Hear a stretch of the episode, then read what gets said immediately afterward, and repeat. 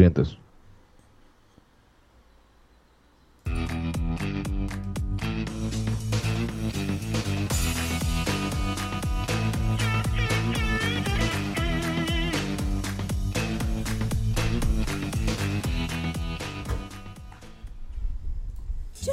vientos. makes you feel he's a cool exec with a heart of steel. As Iron Man, all jets ablaze, he's fighting and smiting with repulsor rays.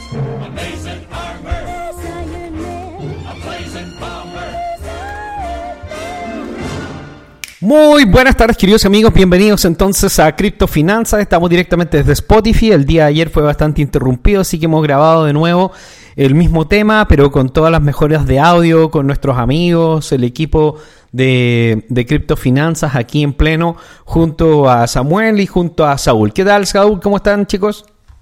Muy buenas tardes, amigo. Buenos días, más que nada. ¿Cómo estamos? Un saludo a todos. Ahora sí, ahora sí me escucho bien.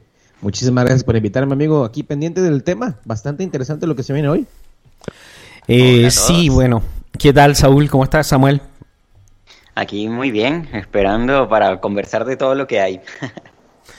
Oye, bueno, hemos tenido una pequeña recuperación de bitcoins en el corto plazo y estamos sobre los 30 que estuvimos subiendo ayer un poquito, el día de hoy todavía tenemos, mantenemos como esa, ese pequeño optimismo y estamos en 30.183 30, dólares en promedio a nivel mundial.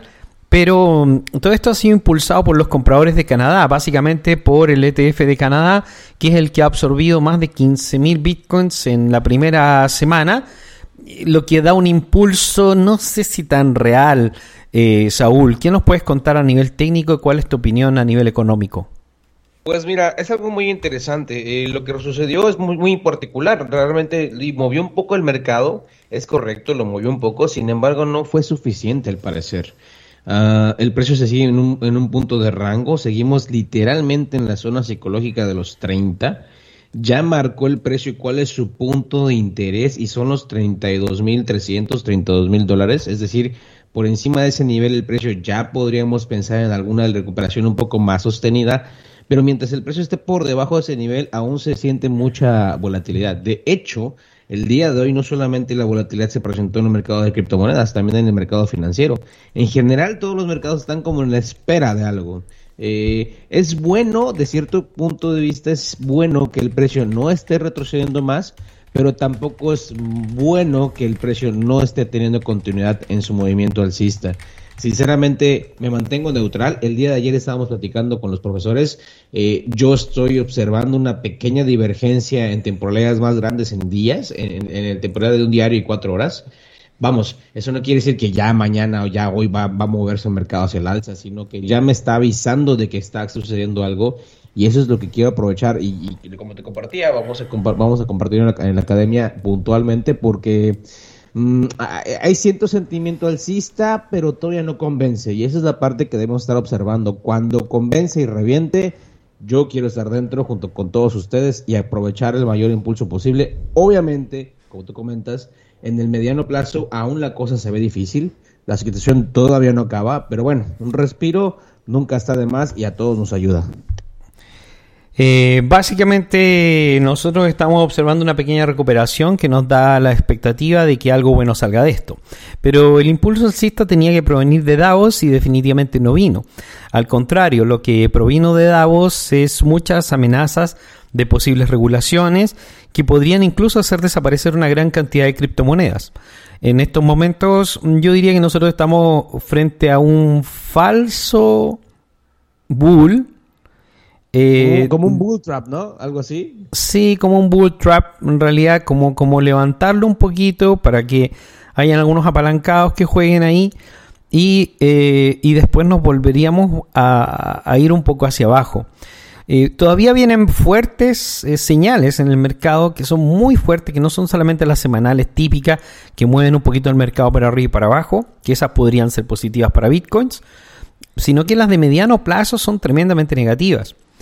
Por un lado, nosotros tenemos toda esta situación geopolítica que está bastante crítica, en la cual hay una velada amenaza de guerra que cae desde China hacia una posible invasión de Taiwán, junto con una amenaza de tercera guerra mundial por parte de Joe Biden. En el foro Davos, George Soros estuvo comentando que sí, que este era el inicio de la Tercera Guerra Mundial y que iban a haber dos bandos, y él visualizaba más o menos los bandos que ya conocemos, que es, eh, digamos, Commonwealth de Europa versus Rusia, China, India, Brasil y otro pequeño grupo de países que se está negando un poco a este sistema de control.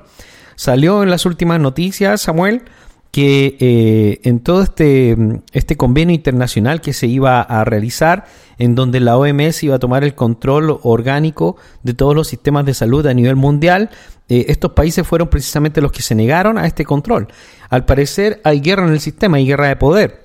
Durante mucho tiempo hemos pensado que hay un gobierno único que lo domina todo, pero parece que no es exactamente así. Bueno, yo jamás he pensado que haya, un gobierno mundial. Lo que sí estoy claro es que hay un grupo de personas que quieren establecer el gobierno mundial y lo dicen claramente y no tienen nada de conspiración. De hecho, ellos están en la construcción de un nuevo orden mundial y en los últimos días, en las últimas horas, se hay un fuerte, pero muy fuerte cuestionamiento a las organizaciones internacionales y, a la ONU, eh, Samuel. Sí, eh, lo que está pasando es muy, pero muy interesante, porque nosotros crecimos también con una óptica eh, occidental en donde la historia que oímos son la de los ganadores, no necesariamente si son buenos o malos. Entonces, todo esto que pasó con, con el, rechazo de, la, como el autoritarismo de la OMS, en donde se incluye a, México como a favor de ese control, ¿no? Y entro como en una disonancia cognitiva cuando veo, bueno, los, los, malos, los buenos y en qué posición me encuentro yo en este momento. Eso va a afectar obviamente el mercado fuertemente y, eh, y bueno, se ve, se ve la dicotomía en todo el, aspecto mundial. ¿no? no podemos hablar de un orden mundial como único, pero, pero se están viendo los movimientos de los, las guerras de los imperios en, en este momento. Eh, uno de los anteriores líderes mundiales de la Reserva Federal a nivel mundial eh, hablaba de la era de las turbulencias, es decir, que no, no iba a haber un dominio claro durante una época, que es precisamente este, en donde nosotros vemos varias fuerzas interactuando con distintos proyectos para, para un mundo que hasta hace poco se pensaba que el único proyecto era el proyecto globalizado, y, actualmente hay gran cantidad de fuerzas que están buscando eh, fragmentar este, este mundo globalizado y que en realidad tengamos culturas regionales, patrióticas, locales, con nuestras propias soluciones, porque en realidad la idiosincrasia no es exactamente la misma en todos lados y por lo tanto esto está eh, muy, muy, muy, muy, muy enrevesado, Saúl. Y al parecer los mercados ven esta, esta dificultad, ven esta, este conflicto, ¿no? Es correcto, lo ven y lo ven de forma muy riesgosa. Por ese motivo, la verdad es que los mercados ahorita literalmente están laterales, pese a que hoy los mercados están ganando 1%, 98.98%, etcétera. Eso no es nada. Este, los mercados están reflejando esa inestabilidad, esa incertidumbre, no solamente, repito, los mercados de criptomonedas, pero también los, sino también los mercados eh, regulares. El tema de Europa también está mellando mucho. Todavía no hay cómo eh, determinar hasta qué punto de inflación va a llegar Europa. Esos datos que he tenido últimamente han sido pésimos. Y bueno, para Europa se viene todo lo pesado.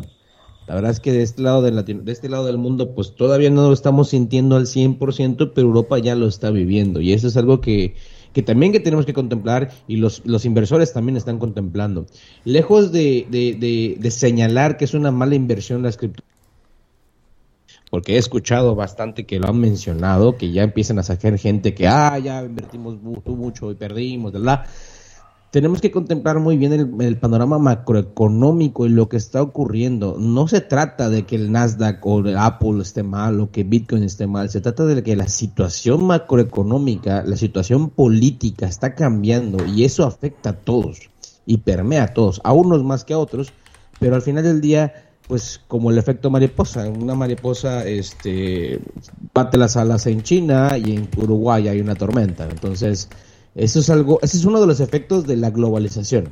Bueno, uno de los malos efectos, ¿no? Pero al final del día, pues tenemos que esperar un poco más para tomar mejores decisiones y al contrario, aprovechar este movimiento y estos momentos para ir acumulando para la siguiente ola porque no todo es permanente, es decir, todo es cambiante y así como tuvimos un rally de casi 10, 15 años, no estoy seguro el dato, podemos tener un rally bajista de unos 2, 3 años, que es lo que se espera, pero de ahí viene una nueva oportunidad, de ahí viene ya una nueva forma de, de generar dinero y creo que estamos en ese lado, ¿no? Yo considero que sí. Sí, en el largo plazo estamos bien y el análisis no ha cambiado para nada, pero probablemente nos vamos a comer todavía un periodo que va a ser tremendamente negativo. Durante mucho tiempo las comunidades alternativas de información han estado hablando del apocalipsis, del acercamiento del fin del mundo, de un montón de situaciones que podrían llevarnos a, un momento súper inestable de, de la historia, Samuel. Durante los últimos años hemos visto aparecer líderes megalómanos, tremendamente egocéntricos, que creen ser capaces incluso de dictar el destino de las naciones y de la humanidad. Hemos estado viendo cómo hay gran cantidad de ingenieros genéticos trabajando en el desarrollo de una nueva humanidad. El, arqueólogo, antropólogo, no me acuerdo qué profesión exactamente tiene, Yuval Noah Harari, que es el líder intelectual de las grandes masas que dominan Davos y casi todos los políticos del planeta, comenta que la humanidad se va a reinventar a sí misma a través de la ingeniería genética. Y mientras tanto nos encontramos frente a una coyuntura terrible, porque por un lado tenemos una humanidad que podría extender su vida hasta 150 años o 200 años, según se cree actual, con la actual biología que nosotros tenemos, y, por otro lado tenemos una gran cantidad de población que ha traído un desequilibrio al sistema debido a cómo está organizada la sociedad, no exactamente a la cantidad de población. Nosotros no tenemos sobrepoblación exactamente, lo que tenemos es un eh, muy equivocado modelo económico en el cual nosotros nos hemos convertido en unidad, unidades de consumo descarnadas, donde consumimos gran cantidad de productos y entonces le traemos un gran peso al planeta. Probablemente si nosotros todos fuéramos más austeros, el planeta podría alcanzar para 20 mil o para 30 mil millones de personas. Entonces ellos tienen un poco de razón cuando dicen que hay sobrepoblación, pero no es la sobrepoblación exactamente, sino que es el sobreconsumo, Samuel, que es lo que a veces las comunidades de, digamos, de conspiración no comprenden. Sí, lo que pasa es que vivimos en un caos constante. Todo lo que está sucediendo es una construcción colectiva. Y todo el mundo que tenga un DNI, una cédula, un número de identificación, forma parte de la corona británica. Somos propiedad de alguien a, a, nivel legal. Entonces, cuando eh, tienes una población tan grande que no puedes controlar directamente, eh, ahí es donde empiezas a tener problemas como, como una figura autoritaria. No que nosotros vamos a acabar con el planeta, no. Es que eh, somos incontrolables hasta este punto. lo, que, lo, que, lo que está acabando con el planeta no es exactamente la población. Tiene que ver con la población, pero básicamente es el consumo de recursos que proviene de esta impresión infinita de dinero donde hemos impreso más dinero que el de 10 o 20 planetas. No tenemos 20 planetas, tenemos uno, ya independientemente de cómo sea. tenemos un solo planeta, entonces tenemos dinero como para 10 planetas. Y de repente cuando nosotros investigamos los números, es que los números son crazy, son crazy. Eh, Samuel, Saúl, se habla de 4 cuadrillones de dólares, es decir, de 4 mil trillones de dólares que existirían en el mundo en riqueza. Si nosotros lo dividimos por la cantidad de población, cada ser humano en este planeta recibiría varios millones de dólares. Eso es absolutamente imposible. Si todos saliéramos a consumir y a dividirnos todo el dinero que hay dando vuelta en el mundo, que supuestamente nos, nos correspondería si lo, si lo repartimos en partes iguales, seríamos todos multimillonarios y no habría problemas de agua, no habría problemas de absolutamente nada en el mundo. Claro, si eso sucede, habría una redistribución otra vez dependiendo de la meritocracia y de, las costumbres y necesidades de cada sector de la población. Caeríamos exactamente en lo mismo. Yo creo que todo esto, esto, estos recursos que estamos consumiendo, que es lo que dicen que está acabando con el mundo, tiene que ver más también con, con las costumbres de cada pueblo, ¿no? Porque hemos sido acostumbrados también a través de los medios a ser eh, los, consumistas de ciertos recursos y otras instituciones y figuras de autoridad están obligadas a, um, obligarnos a usar estos productos porque son los que mantienen su propia economía. Entonces hay mucho egoísmo de por medio.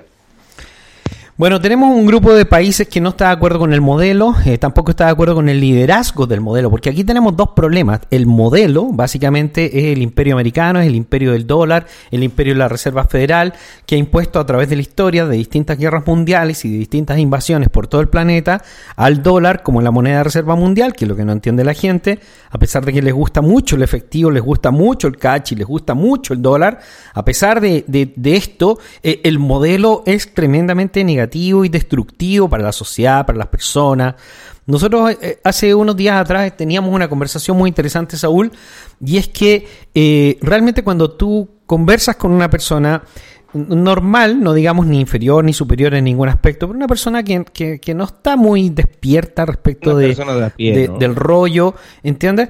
Te das cuenta que la motivación base de esa persona es el modelo de consumo. Eh, es una persona que solamente piensa en qué hacer, qué trabajar, cómo ganar dinero, eh, en qué pirámide meterse. No le importa mucho qué, qué hacer.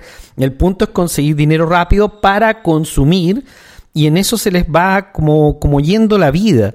Y ahí te vas dando cuenta de pronto que las personas han perdido como el propósito.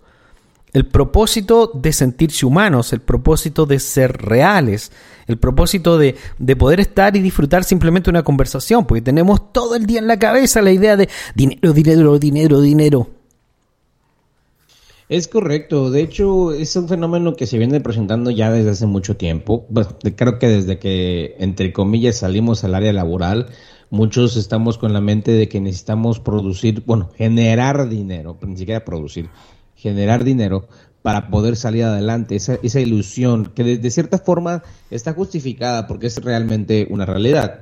Eh, necesitas dinero para vivir en el mundo. Entonces, lo que se pierde mucho es esa, esa, eh, esa línea que divide entre lo necesario y suficiente y la ambición o la avaricia, y que es donde el capitalismo juega con nuestras emociones. Hay cosas que verdaderamente no necesitamos, pero que ansiamos y que solamente nos llevan a, ver únicamente el camino o la forma de poder generar dinero, metiéndonos, o, y lo, lo, peor del caso es que buscando el dinero fácil, buscando el dinero rápido, porque también de ahí se aprovechan muchos de los famosos influencers que jamás me gustaron, ese, me gustó ese ese concepto, para enseñarte cómo hacer dinero rápido y cómo generar dinero este metiendo más personas o haciendo invitaciones o haciendo trading. Bueno, ¿te acuerdas que nosotros nosotros estuvimos en el 2017, el 2016 cuando nos conocimos, que era la fiebre de la red de mercadeo? Sí. Y que era, era, era realmente una locura, una insanidad total, porque tú conocías un montón de gente, por ejemplo, yo, yo fui a la casa de una vez de, un tipo y me dijo, no, yo he ganado como 300 mil dólares vendiendo café. ¡Wow! ¡Qué raro! Qué bueno, bueno, bueno interesante. Y, y, entonces me lleva a su casa, que estaba en una red del café, era un hombre millonario, súper respetado. ¿Era Organogol? Sí, Organogol, obviamente. y, y, y resulta que eh, de repente me muestra su closet y, no se había tomado jamás el café que había comprado. Tenía en, en su closet miles de dólares en café, miles de miles de miles de dólares en café. Tenía, o sea, si nosotros valorábamos cada de esas bolsas de café en mil dólares y todas esas tonterías que tenían, tenía por lo menos 100 mil dólares en café ahí en su, en su departamento. Y yo miraba así mientras ellos me hablaban de vender órgano gol y yo decía, ¿Qué sentido tiene en la sociedad este modelo económico donde personas compran cosas que no les importan, no les interesan, ni siquiera las usan simplemente para ganar dinero? O sea, es que esto ya, este ya no, es ni siquiera el abuso del modelo, es, como una enfermedad psicológica, es como ya no haber comprendido nada. Llegamos a un punto de la historia en donde no tiene ningún sentido. Los controladores del sistema tienen toda la puta razón, Samuel. Uy, eso es una, una discusión complicada, porque en cierto punto sí, pero eh, una solución muy mal llevada también, porque pone en primera instancia a ellos mismos. Y no, mientras no entendamos que todos somos una sola cosa, siempre vamos a estar persiguiéndonos la cola. El modelo colapsó, El modelo colapsó, pero es un modelo extraño. En realidad no es capitalismo, que es lo que hemos hablado mil veces. Nosotros estamos bajo otro modelo, que es un modelo imperial donde finalmente nos, nos, lavan constantemente el cerebro para que pensemos una cosa y después pensemos otra, y después seamos unidad de consumo y después vayamos a estudiar y después nos endeudemos para que ellos puedan ganar dinero. O sea, es todo, es todo un modelo en el cual nos dominan y continúa el modelo en donde en Davos se comentan cómo ellos van a modificar este modelo y lo van a impulsar hacia otra área donde hay riesgos, pero podrían haber también algunos beneficios. Yo finalmente lo que pienso es que nosotros tenemos que entender cómo funciona el sistema, más allá de si nos gusta o no, tratar de modificar lo que nosotros podamos modificar del sistema y, eh, y, lo más inteligente es hackear el sistema, o sea, entender cómo funciona, cuáles son los trucos y no hacerles mucho caso, porque tampoco los vamos a combatir exactamente, Saúl. Fíjate que, y fíjate que me llamó mucho la atención ese comentario que acabas de hacer, amigo, porque hackear el sistema. Muy pocos, considero que muy pocos de las personas que nos están oyendo tienen el concepto claro de qué es realmente el hackeo. Ah, te lo comparto porque justamente ayer estaba tomando un curso de, una clase del curso de programación de Python que tengo, eh, donde mencionaban esa parte, ¿no? Mencionaban la parte de que no puedes eh, modificar o cambiar algo que no entiendes. Y, ahora que lo mencionas, muchas de las personas que estamos ahorita viviendo esta etapa o este momento de la humanidad, todavía ni siquiera comprendemos cuáles son las bases fundamentales por las cuales está configurada la economía y la sociedad. Y sin embargo, clamamos este, y hacemos tipo, eh, no me acuerdo cómo es la palabra correcta, pero nos rasgamos las vestiduras como lo dice la Biblia, no me acuerdo los, los no sé quiénes eran los coñamañeros que hicieron eso, pero nos rasgamos las vestiduras diciendo que es que son injustos y todo eso pero realmente se puede hackear el sistema, pero primero que nada tienes que estar dentro del sistema, conocer sus procesos, conocer sus reglas y desde adentro ir cambiándolo, utilizando las reglas a tu favor. Porque desde, de alguna forma cada, cada sistema, independientemente de su seguridad, tiene protocolos que pueden ser modificados para beneficio de, unas, de un usuario o de, de un grupo de usuarios que todos los cambios, todos los cambios vienen desde adentro, personales, sociales, políticos, todos, todos vienen desde dentro, los verdaderos cambios. Porque desde afuera golpear algo y tratar de, de, de, hacer una modificación se percibe como un ataque. Exactamente. Y lo curioso es que ahorita todo el mundo está, bueno, no todo el mundo, quiero, no quiero generalizar, la, la, comunidad de criptomonedas, la comunidad que está por el dinero, que no está mal, está quejándose, está eh, haciéndose, eh, rascándose las vestiduras de que yo lo sabía, la, la, la, la, cuando no están viendo esa oportunidad que dentro de este nuevo sistema, dentro, dentro de este cambio de paradigma, las criptomonedas van a ser parte y, y, quizás no, no como quisiésemos, pero van a estar ahí y solamente, y principalmente el modelo, ¿no? Ese modelo, por ejemplo, el Move to Earn, el Learn to Earn, eh, eh, todos los... Ayer, saludos mi estimada Amy, sex to earn. me dio muchísima risa el Sex to Earn, que estoy interesado a ver cómo funciona y ver si es verdad. Eh, vamos, están viendo cambios y creo que es momento para estar aprovechando y, conocer las reglas del juego, ¿no? creo que es algo que estamos pasando por una etapa muy difícil, pero también considero que estamos a punto de llegar a una nueva etapa bastante interesante que si tomamos nosotros conciencia de ello, espiritual, emocional y eh, económicamente hablando, podemos ser los siguientes millonarios. No quiero sonar muy, muy, este, ¿cómo se llama? Los de mercadeo. Va, tú eres el siguiente millonario, no sé qué. Quiero, quiero ser realista en este aspecto. Siempre que hay crisis, se generan nuevos millonarios y yo quiero que ustedes y yo seamos uno de esos nuevos millonarios, amigos. De todas maneras, en los cambios, eh, las mentalidades fuertes son las que logran algo. Nosotros ya estuvimos en las anteriores caídas y en las anteriores caídas habría una gran cantidad de personas, amigos míos, que hoy día serían millonarios. O sea, tranquilamente. Muchísimos, muchísimos. Sí, yo era uno de esos. Y, lamentablemente, y lamentablemente la mayoría terminaron vendiendo sus criptos, dejaron de creer. ¿Qué es lo que está pasando ahora en la mente de los muchachos nuevos, Samuel? Porque a nosotros ya nos pasó ese fenómeno, que de pronto se golpearon nuestras cripto, nuestras inversiones, y la gente dice, ah, ya valió, ah, ya, ya, ya, ya, fue un bonito sueño, mejor voy a tratar de comprar solamente Bitcoin porque todo lo demás no vale nada.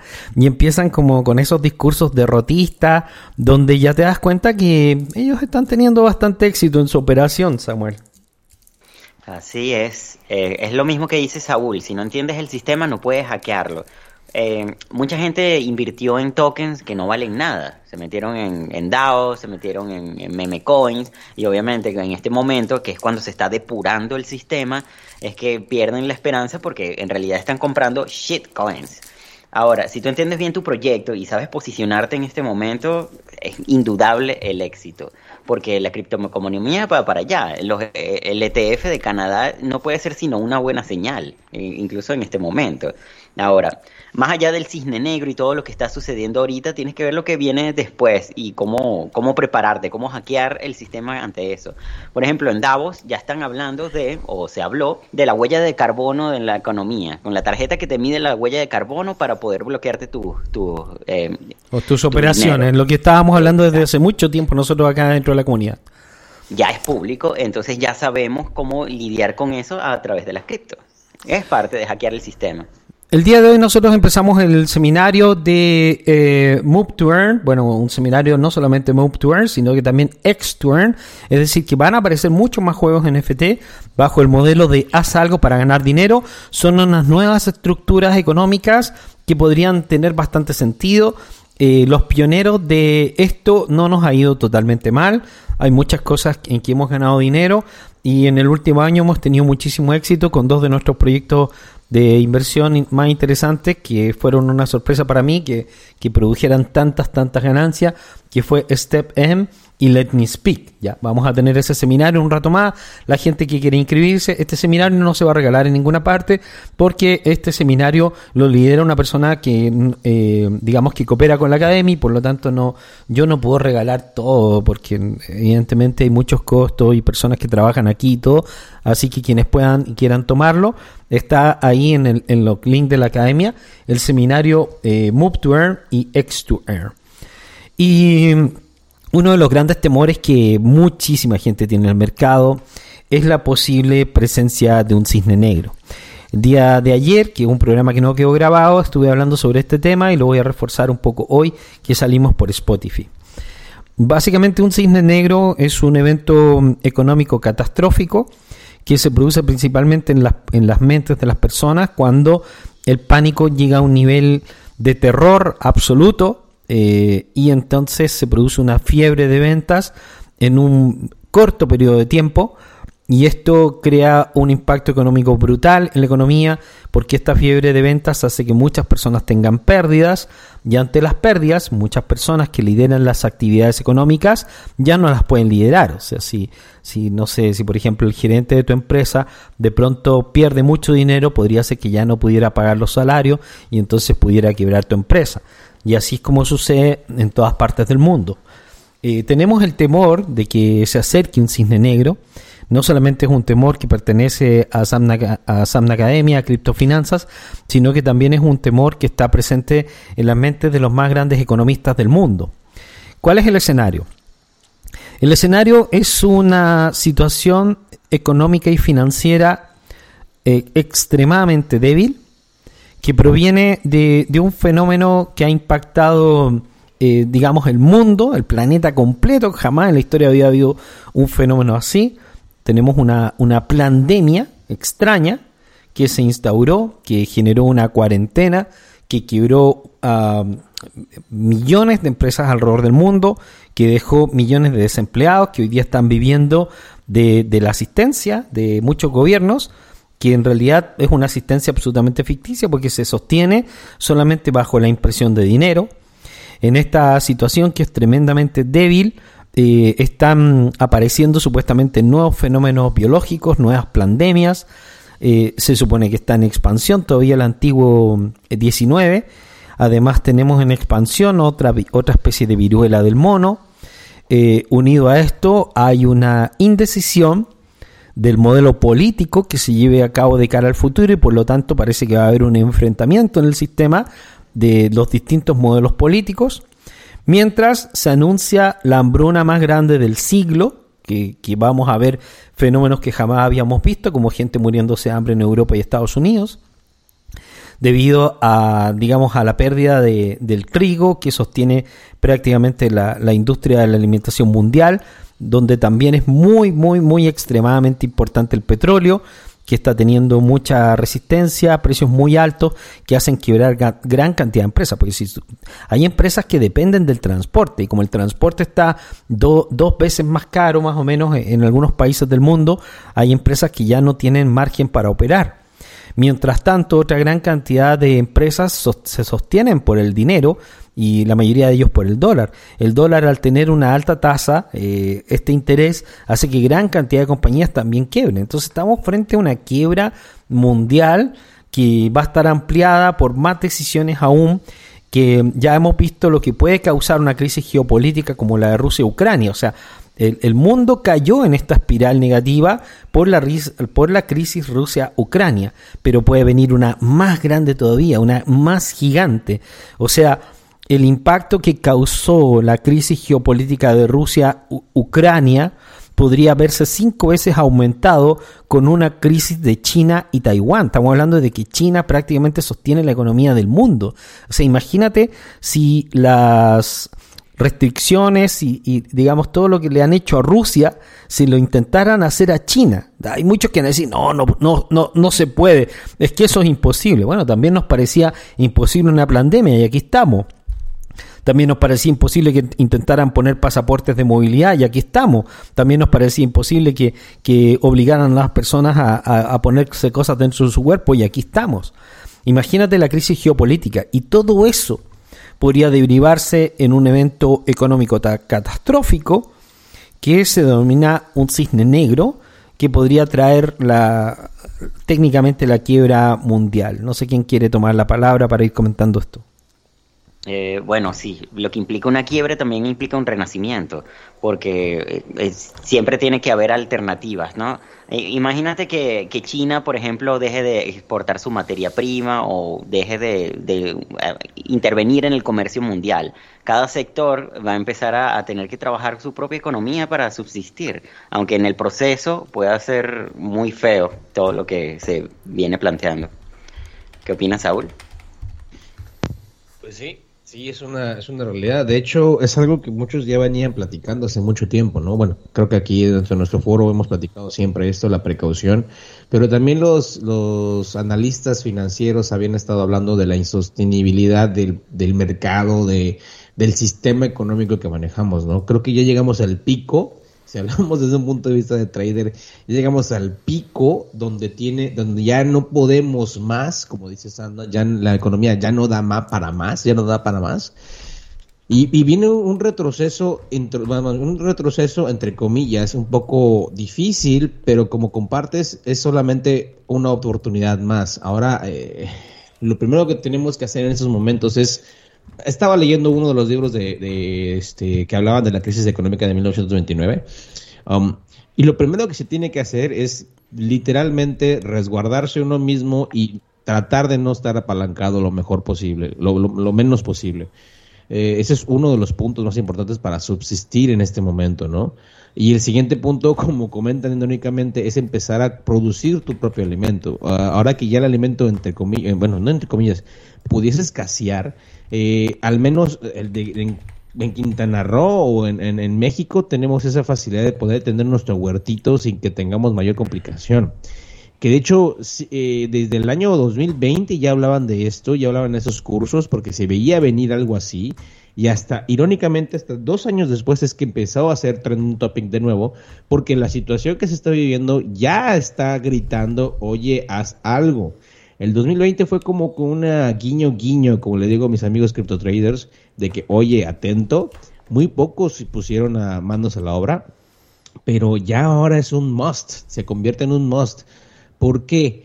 No sabemos cuánto tiempo va a ayudar toda esta turbulencia, porque para que exista un cambio de algo que ya está establecido, siempre genera turbulencia y esa turbulencia se lleva vidas. estamos hablando de sociedades y comunidades, de, la humanidad. Cuando hay un cambio que afecta a todo el mundo o a un gran, gran parte del mundo, siempre hay vidas que se lleva. Es el daño colateral que existe. Y lo importante es que ni ustedes, ni nosotros, ni sus familiares seamos parte de esa estadística. No quiero ser sonar fatalista, pero es básicamente lo que la historia nos ha enseñado. Eh, considero que sí, va a ser un poco complejo, pero también considero que de la misma forma como es complejo nos va a hacer un poco más fuertes y nos va a ayudar a prepararnos para la siguiente etapa. Esta siguiente etapa tiene que ser una etapa, como tú comentas, anda más introspectiva, más espiritual, porque de lo contrario solamente estaremos prolongando un poco más el colapso más fuerte. En estos momentos considero que la economía debe de colapsar por sí misma y para sí misma para resurgir como una nueva forma. Eh, si no es así, solamente estaríamos prolongando más la agonía de un fin ya anunciado.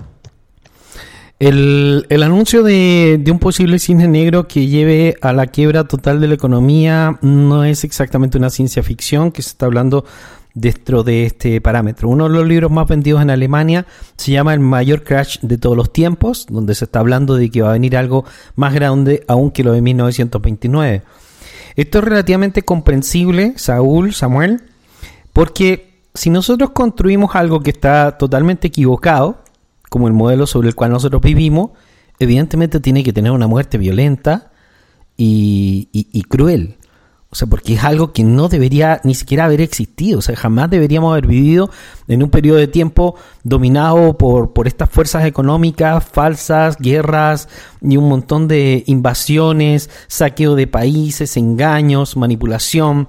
Eh, controlados por, por medios de comunicación falsos, con noticias y con información falsa. Evidentemente, si nosotros vivimos bajo un modelo totalmente falso, no podemos pretender que este modelo falso eh, sea como la base de nuestro bienestar como humanidad, Saúl, Samuel, Samuel, perdón. Aquí estoy. Sí, eh, hay que entender también que no puedes controlar las cosas hay cosas que se escapan de las manos y todo esto está sucediendo porque eh, viene, viene rodando desde hace tiempo todo el modelo y todo, toda la situación. Entonces creo que tenemos que concentrarnos en qué podemos hacer nosotros mismos y no podemos agarrarnos sino de los principios, ¿no? Si tú ves que lo que está en el mundo es la deshonestidad y el egoísmo, bueno, intenta ir por el otro lado, empieza a construir a, a través de eso, porque de eso se va a construir el mundo futuro pero una vez que lo ves en este contexto macroeconómico, geopolítico, es que vale más la pena, porque sí puede haber un cambio positivo. O sea, el, futuro no está escrito. Por va a haber, un, tiene, tiene, que haber un, cambio positivo, forzosamente. A pesar de que no queramos enfrentar este momento, este es el momento que debemos enfrentar. Esto es como cuando algo termina. O sea, tiene que terminar algo para que pueda empezar otra cosa. Nosotros vamos a tener que enfrentarnos a este momento, a este face death, o sea, esta cara a la muerte. Así es, y la muerte es algo parte de la vida. Así que hay que entenderlo y hay que, hay que llevarlo con sabiduría, ¿no? Tiene que morir este modelo. El punto es que el modelo que construyamos juntos tiene que ser un modelo más sostenible, más lógico, más razonable, y es por lo que nosotros estamos luchando, por la construcción de un modelo híbrido que, aunque no sea perfecto, sea más justo y sea más inclusivo. Mark Friedrich y Matthias Wake son dos economistas alemanes que escribieron este libro que se llama El mayor crash de todos los tiempos, donde anuncian que es absolutamente inevitable eh, que haya un evento que termine cerrando este modelo de manera violenta, que podría ser este cisne negro que hay muchas personas que anuncian. Voy a leer la traducción que, que hicimos nosotros directamente desde el alemán, el equipo de Samne Investiga. No hay manera de evitar el colapso final de un boom mediante la expansión del crédito. La única cuestión es si la crisis debe llegar antes mediante el abandono voluntario de la expansión crediticia o más tarde con una catástrofe final y total del sistema monetario, que es lo que actualmente piensan la mayoría de los economistas. ¿Crees que la crisis financiera de 2008 ha terminado? ¿Crees que se ha resuelto? ¿Sigues confiando en el euro, en el Banco Central? ¿Crees que esto se puede resolver imprimiendo simplemente más dinero?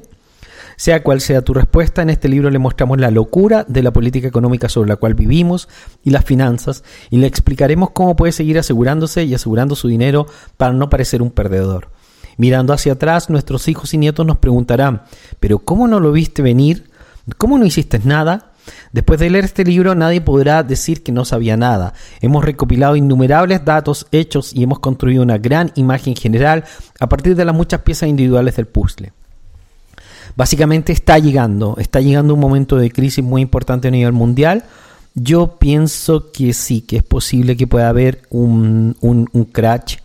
Eh, ellos han estado anunciando una hambruna y una crisis geopolítica que puede ser más grande que la de Rusia a Ucrania, que es la que crea la división.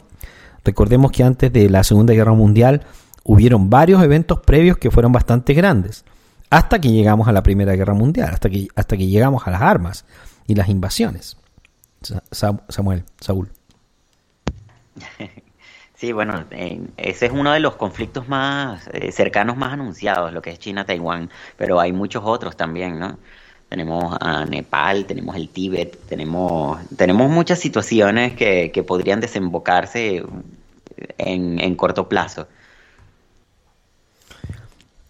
Vaya que sí, vaya que sí. El, en general, el panorama en ese aspecto se está volviendo un poco, sonará interesante, pero se está volviendo tipo Hunger Games, el, el, el trasfondo del Hunger Games, que los, los países se mutilaron a sí mismos sencillamente por recursos y al final acabaron siendo tipo Panem. Sería muy interesante que algo así surgiera. Y, y, y, y, creo que como todo, ¿no? No hay nada nuevo bajo el sol y es solamente tenernos a la historia para observar cómo poder movernos o cómo poder utilizar esa, esa información que ya está ahí para nuestro favor. Porque eh, eh, lo que prometicabas hace ratito, ¿no? Ya no hay nadie, ya no debería existir nadie que diga es que yo no sabía los católicos le llamamos algo así como pecado por omisión. No existe el pecado por omisión como tal. Bueno, a, lo mejor sí, ya cambió algunas reglas desde que yo estaba ahí, eh, pero bueno, el punto es ese. Eh, eh, ya creo que ya no existe esa parte de que, ah, es que yo no sabía que estábamos en este problema. Realmente ya, ya no hay esa excusa y es momento de tomar acción y tomar, empezar, empezar a hacer acción porque de lo contrario, si nos quedamos papando moscas esperando que el gobierno, como siempre el típico mexicano, saludos a todos amigos, espera que el gobierno le resuelva, le resuelva todo, pues ¿cómo les explicamos, no? La situación no está para eso, está para que nosotros tomemos cartas en el asunto, observemos lo que esté pasando en, en, nuestro alrededor, pero tampoco llegar al fanatismo de empezar a hacer, por ahí escuché de un culto, le llamo así culto, para prepararse para el fin del mundo, basado en el fin del, modelo económico. Yo que estuve leyendo dije, no es cierto que ya está eso.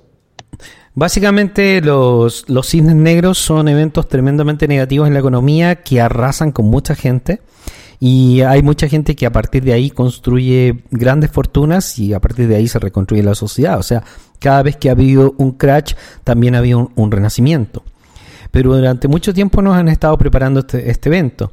Existe una popular serie de televisión que siempre decía, Winter is coming, o sea, el invierno se está viniendo. Este dicho de culto de la exitosa serie de HBO Juego de Tronos significa que hay que prepararse porque el invierno se avecina y será muy duro y peligroso.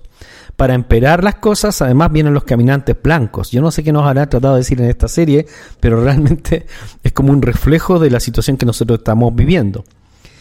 Eh, lamentablemente, la mayoría de los eh, economistas comentan que ya no hay ninguna posibilidad de detener este crash económico, a diferencia de años anteriores, que simplemente se, se tapa, se encubre, como lo hizo Donald Trump o como lo hizo Barack Obama, simplemente imprimiendo dólares. Estamos frente a un momento donde hay una crisis política totalmente diferente.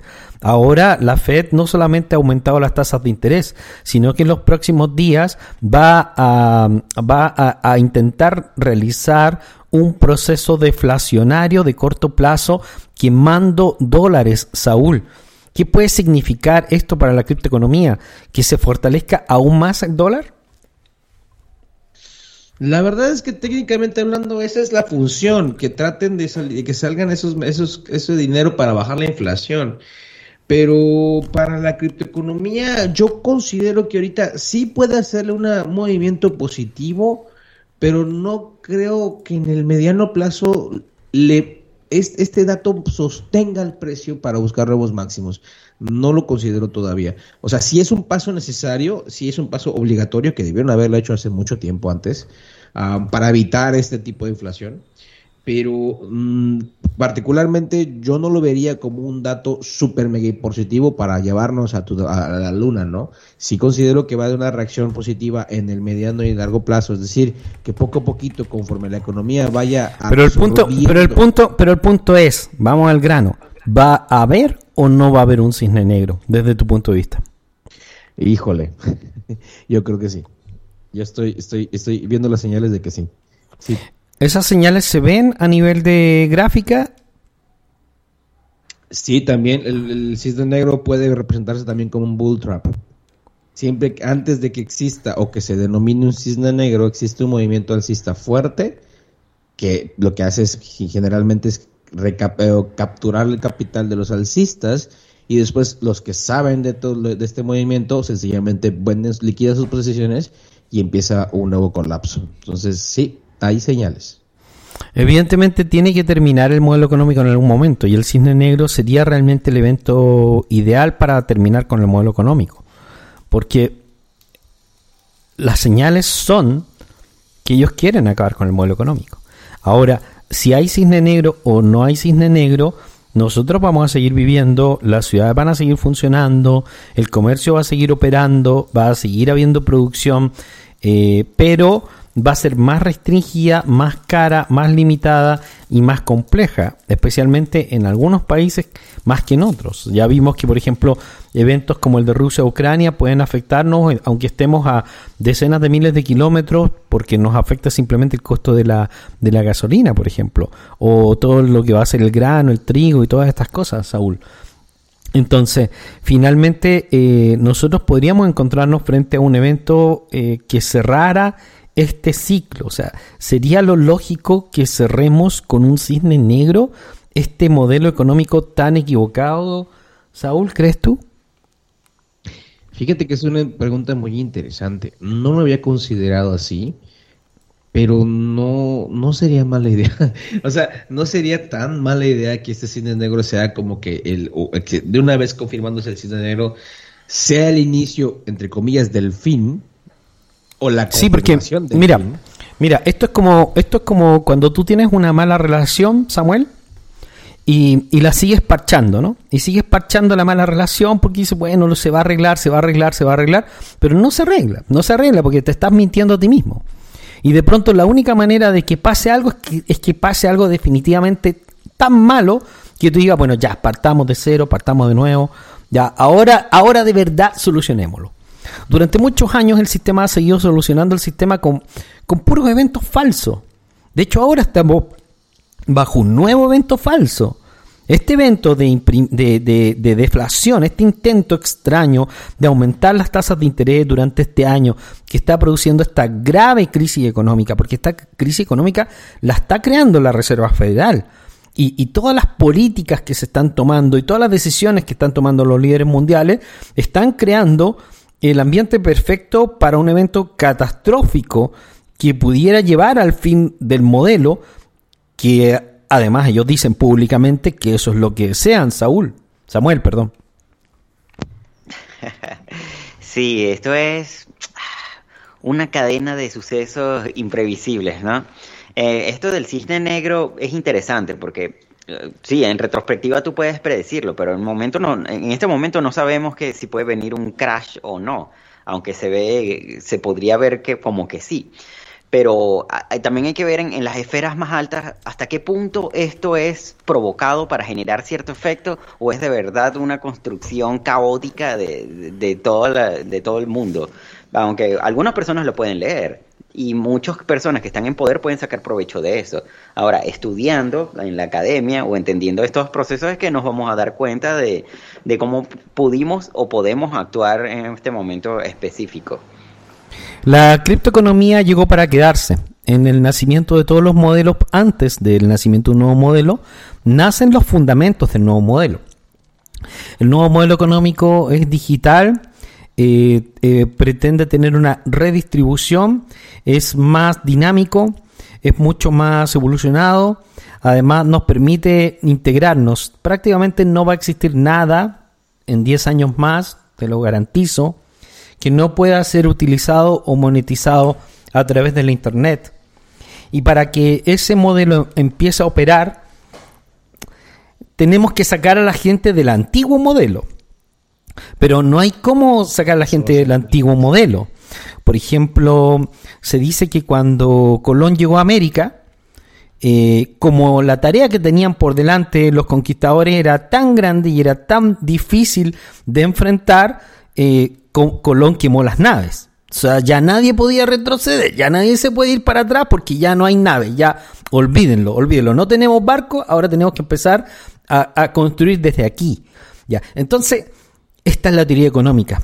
O sea, la teoría económica que está hoy día presente en las mentes de los grandes líderes del mundo es quememos las naves, Samuel. Sí, eso está muy interesante, porque existen los dos modelos, el inglés que llegó a Norteamérica y existen los españoles que llegaron al sur, y se ven las claras diferencias, ¿no? Uno fue totalmente agresivo y destructivo, que fueron los ingleses, y estos españoles que, eh, bueno, dice la leyenda negra que no fueron exactamente unos maleantes que vinieron en los barcos, sino fueron los judíos. Y se ve la diferencia entre los crecimientos. Entonces, eso mismo puede estar pasando ahorita con la criptoeconomía. Están los carnívoros y están los, los vegetarianos, por decirlo así, ¿no? sí, de hecho, nosotros vemos, eh, vemos, vemos modelos poncinómicos, un montón de cosas negativas, operaciones, vemos un montón de cosas positivas y negativas, pero el modelo es este, este es el futuro. Así es, y les da oportunidades, unas oportunidades que nunca habíamos tenido, que hay que aprovechar, hay que aprovechar porque eh, es mejor que uno dar el paso adelante antes de que la CBDC te, te involucren a ti y te esclavicen de cierta forma, manteniendo, preservando el modelo económico anterior adaptado al nuevo. Yo mantengo mis posiciones y mantengo mis recomendaciones respecto de invertir en bitcoins, invertir en, Solana a pesar de la baja, invertir en Polkadot. Eh, mantengo la mayoría de las posiciones que tenía hasta hace unos meses atrás. Eh, es como el 80% de lo que he estado invirtiendo en los últimos años creo que está perfectamente bien. La mayoría de estas inversiones están en positivo y el cambio del modelo va a ser tremendamente extraño porque va a haber algún momento en que el dólar no va a valer nada. Por ahora parece que lo vale todo. Ahora, quizá en esta etapa sería una buena recomendación tratar de tener al menos algo de dólares, especialmente en un crash económico, y también tener algo de efectivo, porque podría haber alguna inestabilidad en el mercado. Además de eso, sería altamente recomendable tener despensas y tener planes B eh, ante posibles fallas en la distribución de alimentos. No es que no vayan a existir los alimentos, no es que no vayan a existir las empresas, no es que no vaya a existir algo. O sea, durante la crisis de 1929 el mundo estaba exactamente igual y el Gran Gatsby seguía haciendo sus fiestas ahí en, en la bahía de Filadelfia donde tenían grandes, grandes eh, personalidades, donde se crearon los automóviles, donde estaban haciendo todas las nuevas industrias. O sea, estaba la crisis, no había empleo, había hambre, más gente moría por todas partes, y sin embargo, eh, las grandes riquezas seguían operando, que es exactamente lo mismo que va a pasar en el mundo en los próximos años, y las personas más inteligentes se van a preparar. Si es que viene un, cisne negro, eh, yo pienso que sí, yo pienso que sí, que viene un cisne negro.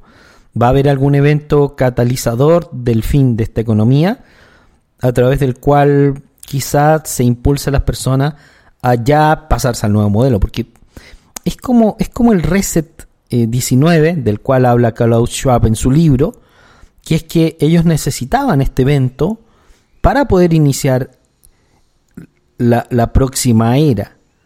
Y por eso es que se pacta todo este evento, Samuel. Así es. Si vemos para atrás en el crash del 29, eso fue tres, cuatro años antes de la Segunda Guerra Mundial y de la instauración de, eh, no la Liga de las Naciones, sino ya como la ONU. Y bueno, vamos a ver qué trae esto. Eso puede ser el mismo guion de hace 100 años. Es que los caracteres humanos no han cambiado. De hecho, hace poco leía la investigación que se hizo em, eh, sobre las tribus y sobre cómo la gente miente y son los mismos comportamientos en sociedades desarrolladas o en la antigüedad, en la humanidad. O sea, la, humanidad no ha cambiado, las estructuras son más o menos las mismas y el mercado lo sigue moviendo la ambición y el miedo, Samuel. Saúl, perdón. Es correcto, es correcto.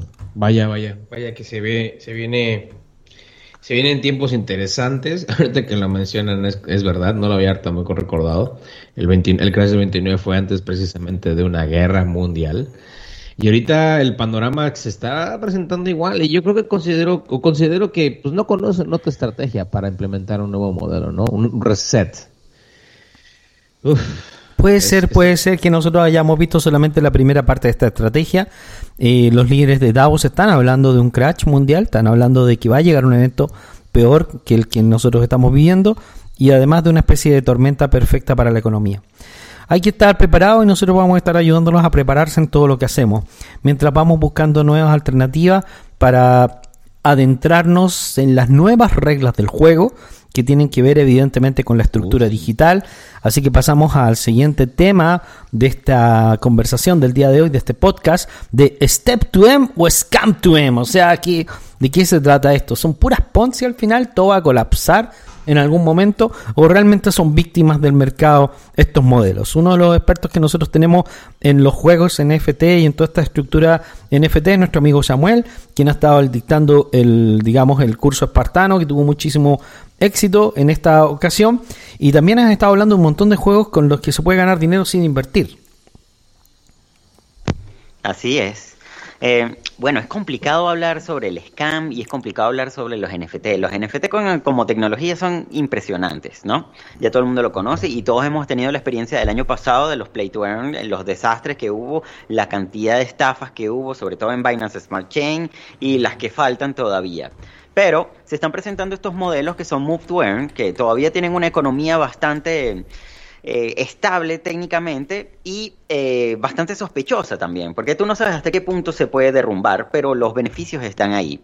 Ahora, si es recomendable ahorita o no, no podría decirlo exactamente, pero es una alternativa para los que quieran probar cosas nuevas. Y sí se vienen otras eh, opciones que van a ser totalmente interesantes, ¿no? Porque ya existen. Eh, los que hayan inscrito y los que hayan visto el curso de Espartano entienden que hay muchísimas maneras más allá de las que están de moda ahorita, como los Move to Earn o el que se viene Sex to Earn.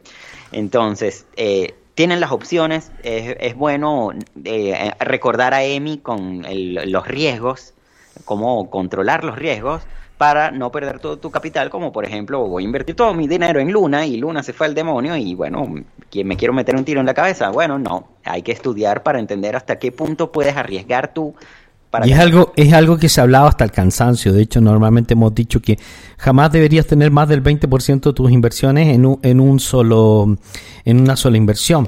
Y también hemos dicho que jamás deberías tener tus inversiones en apalancados. O sea, si tienes apalancados que tienen alta probabilidad de riesgo, no deberías tener más del 10% de tu capital en apalancado. También cuando se enseñó todo el modelo de los préstamos de criptomonedas, dijimos que el mercado se iba a ir para atrás, se podía ir para atrás en algún momento y por lo tanto jamás se recomendó tener más de un 20% eh, de apalancado y solamente sobre monedas base como, como bitcoins en este momento. De hecho, el apalancado eh, a través de los préstamos también ha sido riesgoso porque hay gente que eh, toma digamos deudas que de pronto parecen razonables de 35, 40% y en una sola bajada del mercado se puede perder todo eso y así es como se han ganado gran, gran, gran cantidad de dinero todas esas compañías. Se han hecho una fortuna. Todas las compañías que ofrecieron apalancados y también ofrecieron eh, operaciones de trading en el mercado. Ahora, Step 2M, ¿es o no es un Ponzi? Eh, sí, técnicamente es un Ponzi. Lo que pasa es que es un Ponzi muy bien estructurado, en el cual hay una demanda eh, que ellos mantienen eh, más o menos balanceada con la, con la expulsión de ingresos. Es decir, los ingresos y los egresos se tratan de balancear a través de un juego económico en el cual impulsan a las personas a consumir los productos de la compañía, a comprar las zapatillas digitales, a mintear las gemas, a mintear, a upgradearlas, y entonces eso va creando una demanda eh, para los tokens de la compañía que los van valorizando, ¿no? Y al mismo tiempo tenemos una gran cantidad de demanda para eh, vender esos tokens y por lo tanto producir una, un, balance. Esto se ha desbalanceado muchísimo en el último mes debido a la crisis global de, de las criptos y de la economía mundial que ha hecho que gran cantidad de personas prefieran vender lo que tienen y mantener los dólares, como en cualquier mercado. Y esto impacta más todavía en este tipo de juegos y en este tipo de plataformas. Los Step 2M sigue siendo bastante rentable, la verdad, porque era escandalosamente rentable, eh, Samuel. Claro, si tú te pones a ver en retrospectiva, hasta Axe Infinity te ofrece un ROI, ¿no? Bastante amigable si entras ahorita. Pero lo que pasa es que agarramos los rush y muchos de los que entraron en el rush de Step N sacaron sus ganancias y siguen y, sacaron su inversión y siguen teniendo ganancias. Ahora, si te agarra una bajada, tienes que entender que el mercado completo está mal y que eh, es complicado arriesgar mucho ahorita, pero sigue siendo rentable, sigue siendo rentable y vamos a ver hasta dónde alcanza este sistema Ponzi bien diseñado. En el sistema, en el seminario nosotros vamos a explicar alguna forma, algunas técnicas, cómo poder avanzar en estos proyectos sin arriesgar capital. Siempre hay un riesgo, pero se puede minimizar bastante bien. Vamos a hablar un poco sobre eso. Ahora, evidentemente si nadie consume ningún servicio dentro de Step2M, no, no te pueden pagar. Por lo tanto, todo técnicamente es un Ponzi, incluso la Coca-Cola eh, en cierto, cierta forma es un Ponzi, porque eh, todo depende de los nuevos consumidores para que se puedan ofrecer los productos y por lo tanto la economía se basa en eso, en egresos, ingresos y que estos estén relativamente balanceados. Eh, no, no es que simplemente le estemos pagando a los nuevos con el dinero de los viejos. Entonces, desde ese punto de vista, Step 2 no es un Ponzi, sino que es un sistema eh, relativamente ponzinómico basado en la venta de servicios digitales. Y esto es muy interesante porque la economía está avanzando hacia una nueva economía. De hecho, yo he estado en discusiones con otras personas que saben sobre estos temas, eh, que los tokenomics van a reemplazar a los economics. o sea, todo el nuevo modelo del mundo va a ser tokenomics y NFT. Y el modelo economics ya va a pasar simplemente a la obsolescencia. Dentro del modelo economics, las unidades de producción eran los seres humanos a través de nuestro empleo.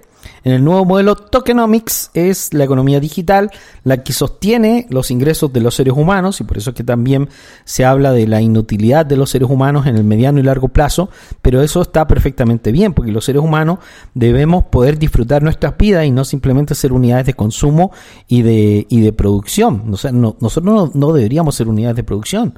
Nosotros no deberíamos gastar nuestras vidas en una fábrica o en una industria, nosotros deberíamos disfrutar nuestras vidas y tener la oportunidad de crear grandes vidas. Y parte de eso es lo que está haciendo, por ejemplo, Step2M.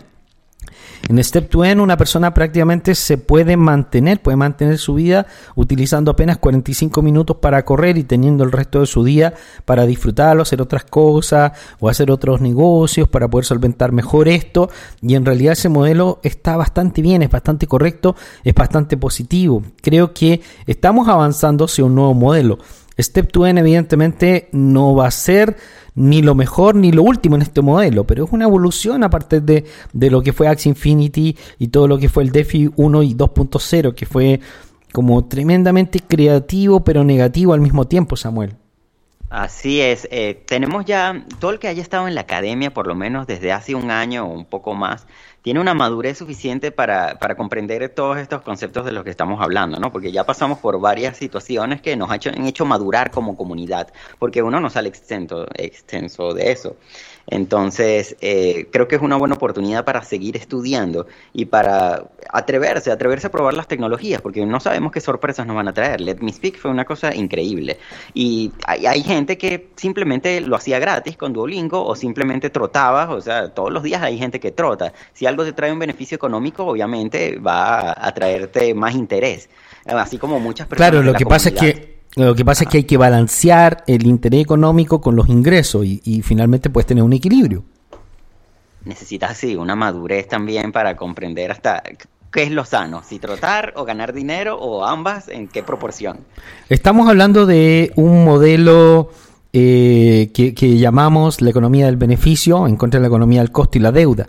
Nosotros vivimos con la economía del costo y la deuda y estamos avanzando hacia un modelo de economía del beneficio. Step M no es un modelo negativo para la humanidad, es un modelo tremendamente positivo. Y si bien no es perfecto, eh, a mí me parece súper bueno lo que, está, lo que están creando y creo que va a tener una vida quizás no tan extraordinariamente larga, pero yo pienso que debería durar por lo menos un año más un año y medio más, quizá con ingresos bastante más moderados, pero no lo veo como que vaya a quebrar tan pronto. En menos de 24 horas va a salir un update brutal, el update más importante de la historia de Step 2 M, y vamos a mirar un poco eh, en qué va a quedar exactamente el modelo. Yo no recomiendo sobreinvertir, no recomiendo arriesgar gran cantidad de capital, siempre expliqué que este es un modelo riesgoso de negocio, pero yo lo veo relativamente sano. Ahora veo mucho, mucho, mucho más sano. Let Me Speak en el mediano plazo. ¿ah? O sea, se ha ganado tremendamente. Hay un montón de gente que ya le ha sacado 200, 300% a sus inversiones en Let Me Speak, al igual que en Step 2M. Y, todavía se ve muy estable eh, Let Me Speak. Así que eh, yo creo que hay que seguir prestando atención a este modelo de negocio porque está en evolución y desarrollo, Samuel. Así es. Eh, creo que los que escuchan que tengan la oportunidad que escriban el, seminario de, de, Move to Earn para que vean las posibilidades de las que se están perdiendo si no lo han hecho, ¿no?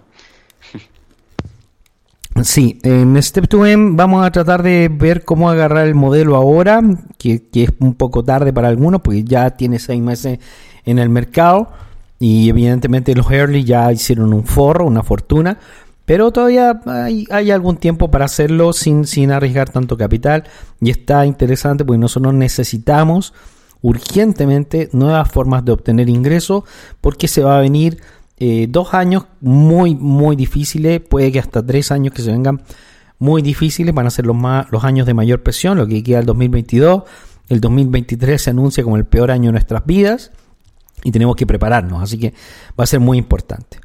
Bueno, queridos amigos, yo los dejo el día de hoy. Esto fue el update de criptofinanzas con la posibilidad de que exista un cisne negro, que yo la veo como relativamente alta. Eh, y también sobre Step 2M, que no creo que vaya a quebrar, no creo que sea exactamente un Ponzi. Y la conversación con mis queridos amigos Samuel y Saúl. ¿Algo que comentar, Saúl, respecto de todo lo que es Step 2M y, y estas nuevas aplicaciones NFT? Pues al contrario, puras cosas buenas. Es el momento para estar aprendiendo estos nuevos modelos, es momento para también tomar lo que se pueda de ellos. Como tú comentas, en algunos ya quizás sea un poquito relativamente tarde, pero nunca, nunca, nunca es tarde para aprender algo nuevo y sobre todo si es que esta es la nueva dirección que está tomando el mercado, pues qué mejor empezar a aprender las bases para también eventualmente ser lo suficientemente hábiles y hackear el mismo sistema, ¿no? Así es. Samuel, ¿algo que comentar antes para cerrar criptofinanzas? Para nada, que tengan un buen día. Bueno, muchas gracias, querido amigo. Inscríbanse entonces en el seminario que vamos a tener ahora. Todas las personas vayan, aprovechenlo. Es muy económico. Vamos a dar varias aplicaciones que están dando dinero real todos los días. Es muy fácil recuperar el dinero eh, que se invierte y en muchos casos incluso no hay que invertir nada y se gana dinero. Así que va a estar muy bueno ese seminario. Lo voy a dar yo personalmente con el apoyo de algunos de los líderes de la academia, entre ellos el mismo el mismo Samuel y también Marta y Elías que siempre me dan algunas recomendaciones de por dónde se está moviendo el mercado. Alguna vez yo les dije que puede que el mundo NFT sea más grande que los tokens. Actualmente pienso que sí. El modelo NFT es muy interesante y está en desarrollo. De hecho, yo mismo estoy trabajando en nuevas creaciones NFT. Creo que el blockchain todavía no está ni empezando. Creo que esto no está ni, ni partiendo, por lo tanto estamos muy, muy a tiempo de seguir aprovechando, no tengan miedo y hay muchas cosas que sabemos que estamos invirtiendo que tienen una baja de precio momentánea, pero que siguen siendo y significando la base del futuro, así que no tengan miedo. Nos vemos. Un abrazo amigos. Chau. Abrazos. Bye.